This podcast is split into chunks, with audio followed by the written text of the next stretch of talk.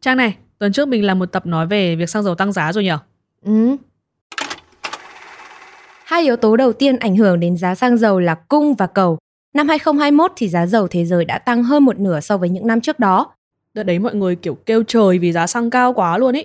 Nhiều người cứ nói đùa kiểu như là có mỗi cái việc múc dầu lên bán thôi mà sao cũng đắt thế.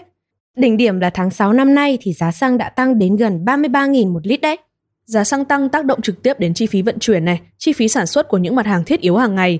À, không nghiêm trọng lắm nhưng có ảnh hưởng. Đồ rất là lạm phát, chị thấy rất là rõ rệt nhá. Đậu phụ còn từ 12.000 lên 15.000 cơ mà. Ngày xưa 10.000 4 bìa, sau đó lên 12.000 và bây giờ 15.000. Wow.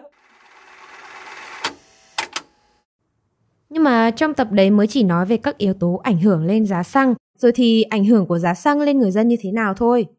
Ừ, như chúng ta đã biết thì xăng được chế biến từ dầu thô, mà trước khi xăng đến được tay của người tiêu dùng thì phải trải qua rất nhiều công đoạn sản xuất. Vậy người ta khai thác và sản xuất xăng dầu như thế nào? Liệu kinh doanh xăng dầu có mang lại lợi nhuận như bạn nghĩ? Bạn đang nghe Đầu tiên tiền đâu, nơi đài thu thanh kể những câu chuyện xung quanh đồng tiền. Xin chào, mình là Huyền Trang đến từ Đài Thu Thanh. Còn mình là Khánh Linh.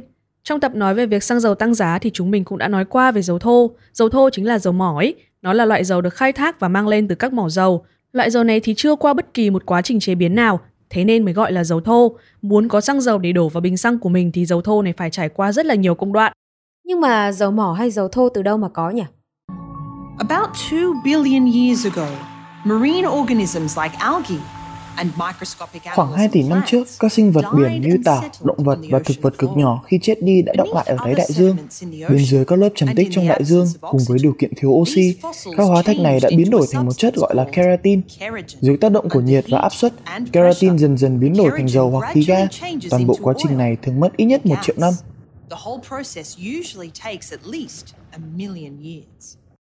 Dầu mỏ thì cũng là một dạng tài nguyên thiên nhiên, người ta gọi đó là nhiên liệu hóa thạch, mà nhiên liệu hóa thạch thì là tài nguyên không tái tạo được và phải mất hàng triệu năm để hình thành sâu dưới lòng đất cơ. Vậy nên trước khi khai thác dầu thì các nhà địa chất sẽ phải khảo sát địa hình trước. Thông qua việc khảo sát thì người ta mới đánh giá được là ở khu vực này có dầu hay không, hoặc là dầu mỏ ở khu vực này có thể khai thác được hay không, vì không phải ở đâu cũng khai thác được dầu mỏ đâu. Để mà khảo sát địa hình thì các nhà địa chất sẽ sử dụng các thiết bị chuyên dụng như là thiết bị đo trọng lực này hoặc là thiết bị đo từ trường để xác định những thay đổi cực nhỏ trong từ trường của trái đất. Thông số này sẽ chỉ ra ở đâu có dòng chảy của dầu mỏ để tiến hành khai thác. Đấy, khi mà đã phát hiện được chỗ có thể lấy được dầu rồi thì công ty khai thác sẽ đào một cái giếng dẫn xuống chỗ mỏ dầu để rút dầu lên. Nhưng mà đôi khi dầu bị đặc quá nên là sẽ không thể hút dầu lên một cách bình thường được. Khi đó người ta sẽ đào thêm một cái hố thứ hai xuống mỏ dầu và phun hơi nước áp suất cao vào đấy hơi nước nóng sẽ khiến dầu mỏ loãng ra và áp suất sẽ đẩy nó lên miệng giếng. Thế là hút dầu vào bình đựng thôi.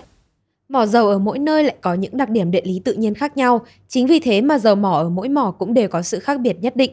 Đó là lý do tại sao mà lại chia thành dầu ngọt, dầu chua rồi dầu nặng đấy. Bình thường thì người ta dùng tỷ trọng và độ nhớt để phân ra dầu nhẹ, trung bình hoặc là dầu nặng.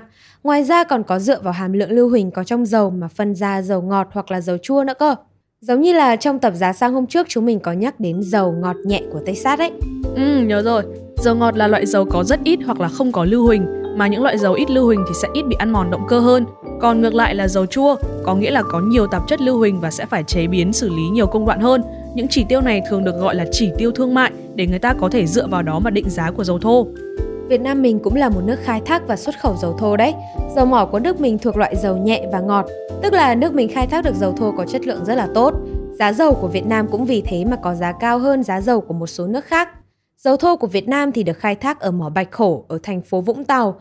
Mỏ này được khai thác từ cách đây gần 40 năm rồi cơ. Nhưng mà cũng vì khai thác liên tục trong thời gian dài như thế nên là sản lượng dầu thô ở mỏ Bạch Khổ đang giảm mạnh. Tin không tốt lắm nha. Nhưng mà cũng đúng thôi vì tài nguyên thiên nhiên mà khai thác nhiều quá thì cũng đến lúc cạn kiệt thôi. Thật ra là ngoài mỏ dầu thì nước mình còn có cả nhà máy lọc dầu luôn nhá. Cũng có nhiều nhà máy đang hoạt động đấy. Nhưng mà hai cái tên quen thuộc nhất thì chắc là nhà máy lọc dầu Dung Quất và nhà máy lọc dầu Nghi Sơn. Nhà máy lọc dầu Dung Quất là nhà máy lọc dầu đầu tiên của Việt Nam đấy. Mà thực tế là nhà máy lọc dầu với mỏ dầu lại thường ở xa nhau nhá, nên người ta cần phải vận chuyển dầu từ các mỏ này đến nhà máy để chế biến thành xăng và các thành phẩm khác. Mà hầu hết các nhà máy lọc dầu của nước mình thì được phân bố đều ở cả ba miền của đất nước chứ không tập trung ở một chỗ đâu. Nhưng mà sao nước mình không xây nhà máy lọc dầu ở ngay gần mỏ dầu cho tiện nhỉ? Trước mắt thì đúng là tiện thật đấy, Nhưng mà thử nghĩ xem nhá, nếu tất cả nhà máy lọc dầu đều tập trung ở một chỗ nhá, thì đến khi sản xuất xăng dầu xong rồi lại phải vận chuyển đến khắp cả nước thì rất mất thời gian và tốn kém luôn ấy. Vận chuyển xăng dầu đâu có phải là chuyện dễ đâu. Mà các nhà máy lọc dầu thì cũng đâu phải là chỉ sản xuất dầu từ mỗi một mỏ dầu thôi đâu. Nước mình còn nhập khẩu dầu thô từ các nước khác về để sản xuất cơ mà. Ừ, theo như mình tìm hiểu thì muốn xây dựng nhà máy lọc dầu thì phải gần biển và có cảng nước sâu vì dầu thô sẽ được vận chuyển qua đường biển ý. Ví dụ như dầu mỏ Bạch Hổ sẽ được vận chuyển trên một con tàu tên là PVT Mercury để chuyển đến nhà máy lọc dầu. Đây là con tàu chở dầu lớn nhất mà nước mình tự đóng đấy. Để cho dễ hình dung thì bạn cứ tưởng tượng là chiều dài của con tàu này bằng hai lần sân vận động Mỹ Đình cộng lại. Chiều cao thì tương đương với một tòa nhà 6 tầng. Đấy, hình dung ra được nó khổng lồ như nào chưa? Uầy, kinh khủng thật đấy. Nhưng mà nói chung là vận chuyển trên biển thì cũng khá là nguy hiểm. Chẳng hạn như là tàu đang đi mà gặp bão thì đúng là siêu vất vả luôn. Rồi không may mà xảy ra tai nạn hay là sự cố gì thì cũng rất khó để cứu hộ ngay lúc đấy. Nếu mà lỡ tràn dầu ra biển thì à, thiệt hại thôi rồi luôn. Nhưng mà cũng không còn cách nào khác tối ưu hơn để vận chuyển dầu nữa, nên là cũng chỉ có thể chuẩn bị kỹ càng và hạn chế tối đa những vụ tràn dầu xảy ra thôi. Ừ, thế thì sau bao khó khăn di chuyển trên biển thì cuối cùng dầu cũng đến được nhà máy.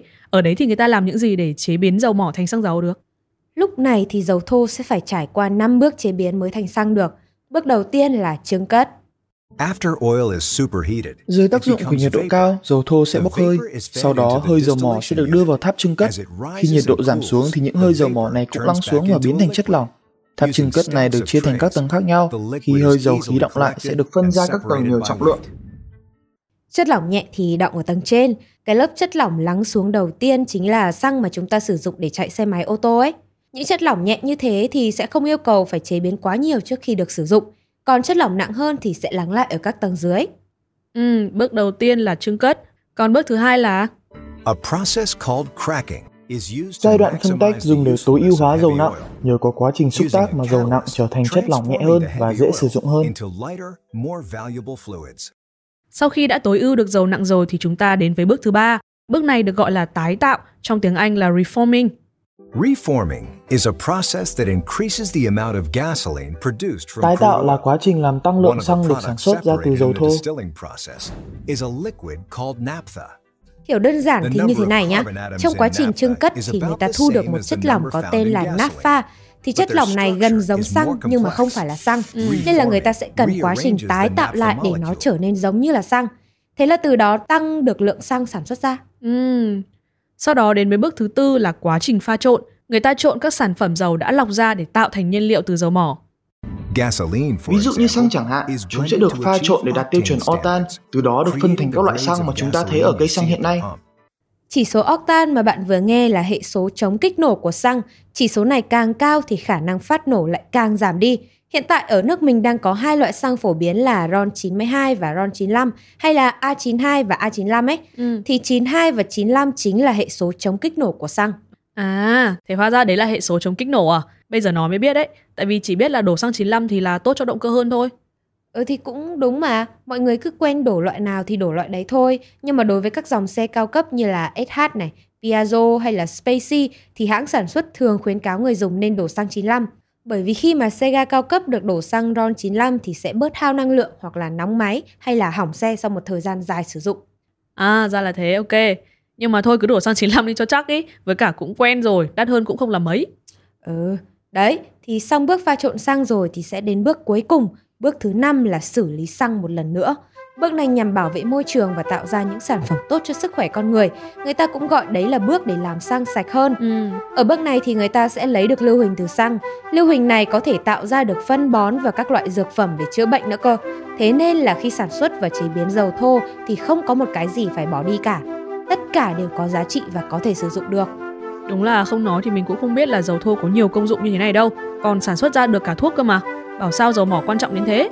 Ừ, thế nên là người ta mới gọi đấy là vàng đen. Nước nào mà có dầu mỏ là hái ra tiền đấy. Ừ, chắc là thế. Nhưng mà mình thấy Trang có nói là nước mình cũng nhập khẩu dầu thô về để sản xuất đúng không? Khai thác được dầu rồi thì nhập thêm dầu thô về để làm gì? Đúng là Việt Nam vừa xuất khẩu vừa nhập khẩu dầu thô, nhưng mà lý do là gì thì mình cùng quay lại sau phần quảng cáo nhé. Xin chào, mình là Khánh Linh đến từ chương trình Đầu tiên tiền đâu. Sắp tới Đài Thu Thanh chuẩn bị mở rộng nhân sự, vậy nên chúng mình đang tìm kiếm những biên tập viên tiềm năng để đồng hành cùng Đài Thu Thanh. Nếu bạn muốn thử sức với công việc sáng tạo âm thanh, với công việc biên tập nội dung và trải nghiệm những điều mới mẻ, thì mời bạn cùng hợp tác với Đài Thu Thanh. Chúng mình có chương trình đầu tiên tiền đâu nói về những câu chuyện xung quanh đồng tiền. Chương trình nghe khoa học phân tích những vấn đề cuộc sống qua góc nhìn của khoa học hay chương trình điều tra những hiện tượng đời sống với sống thử và còn nhiều nhiều những chương trình khác đang chờ bạn trải nghiệm. Mọi thông tin chi tiết về công việc mình sẽ để ở link trên phần mô tả nhé. Rất mong được sớm gặp mặt và làm việc cùng các bạn.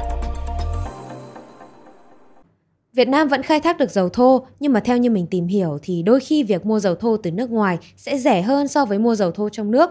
Ngoài ra thì còn giúp đảm bảo nguồn cung dầu trong nước nữa.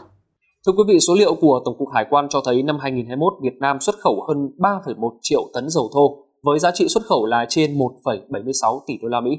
Nhưng ở chiều ngược lại thì Việt Nam cũng nhập khẩu tới hơn 9,9 triệu tấn dầu thô với giá trị nhập khẩu là trên 5,15 tỷ đô la Mỹ. Như mình cũng đã nói thì dầu thô có nhiều loại, đặc tính của chúng cũng khác nhau nữa cơ, như là dầu ngọt này, dầu chua, dầu nặng ấy. Mỗi loại sẽ tạo ra các sản phẩm như là xăng, dầu và các sản phẩm hóa dầu khác nhau. Mỗi nhà máy lọc dầu thì được thiết kế công nghệ riêng để lọc các loại dầu thô khác nhau. Ví dụ như nhà máy lọc dầu Dung Quất chẳng hạn, nhà máy này được thiết kế để tiêu thụ dầu thô khai thác từ mỏ Bạch Hổ, nhưng mà nước mình cũng đã khai thác dầu từ mỏ Bạch Hổ gần 40 năm rồi, lượng dầu khai thác được cũng giảm đi nhiều ấy. Khai thác từ mỏ khác thì chất lượng dầu lại không phù hợp để chế biến ở nhà máy lọc dầu Dung Quất, mà cũng đâu thể phụ thuộc dầu ở mỏ Bạch Hổ mãi được, dầu mỏ rồi cũng đến lúc cạn thôi. Và đến lúc dầu mỏ trong nước cạn thật thì chúng ta phải tìm ra cách khác để thay thế lượng dầu này thôi. Giải pháp ở đây chính là nhập thêm dầu thô có tính chất tương tự dầu thô Bạch Hổ để về chế biến. Nhà máy Dung Quất cũng thử nghiệm được việc pha dầu thô nhập từ nước ngoài với giá thấp nhưng mà vẫn cho ra sản phẩm tốt, đảm bảo hiệu quả kinh doanh đấy. Thế Việt Nam mình nhập dầu từ đâu? Các thị trường nhập khẩu xăng dầu chủ yếu của Việt Nam là Đông Nam Á. Các nước mà Việt Nam nhập dầu có thể kể đến như là Singapore này, Malaysia này, Thái Lan này, Hàn Quốc này, Trung Quốc này. Ê, thế thì bây giờ mà Đài Thu Thanh nhập dầu về bán thì có được không nhở? Được thì cũng được thôi nhưng mà hơi không đúng luật bạn ạ. Thế á? Không khéo còn bị bắt lên phường vì kinh doanh xăng dầu trái phép nữa chứ. Thật ra là cũng có nhiều kiểu kinh doanh liên quan đến xăng dầu, ví dụ như là xuất nhập khẩu xăng dầu này, pha chế rồi phân phối xăng dầu này, cửa hàng bán lẻ xăng dầu này, nhiều lắm. Thậm chí là còn có cả dịch vụ cho thuê cảng, kho tiếp nhận xăng dầu nữa cơ, rồi kinh doanh vận tải xăng dầu nữa. Nói chung là đủ các kiểu luôn. Ừ, nhưng mà cái mình muốn nói đến là mấy cái cây xăng mà mình hay đi đổ ấy. À, đấy được gọi là cửa hàng bán lẻ xăng dầu. Mà đã là kinh doanh thì tất nhiên là phải đăng ký kinh doanh rồi. Phải có giấy chứng nhận cửa hàng đủ điều kiện để bán lẻ xăng dầu từ Sở Công Thương cấp giấy chứng nhận nữa cơ. Theo như mình tìm hiểu thì nước mình có đến hơn 15.000 cửa hàng bán lẻ xăng dầu cơ. Những cửa hàng bán lẻ xăng dầu này thuộc các công ty xăng dầu như là Petrolimex này, PV Oil này hoặc là công ty cổ phần hóa dầu quân đội Mipec nên là nếu Đài Thu Thanh muốn nhập xăng về bán thì cũng được thôi.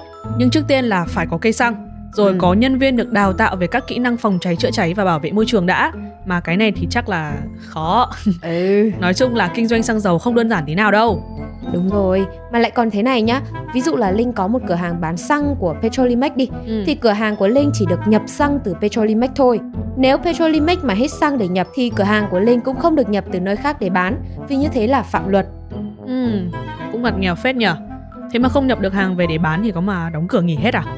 Thì cây xăng vẫn có thể tạm gánh gồng được từ những lần nhập xăng dầu trước bởi vì là có một khía cạnh mà mình chưa nhắc đến khi kinh doanh xăng dầu chính là phần chiết khấu xăng dầu. Chiết khấu xăng dầu á, nghe giống kiểu tiền hoa hồng ấy nhỉ? Đúng rồi đấy. Chiết khấu xăng dầu là tiền hoa hồng từ nhà phân phối tính cho các cửa hàng bán lẻ xăng dầu.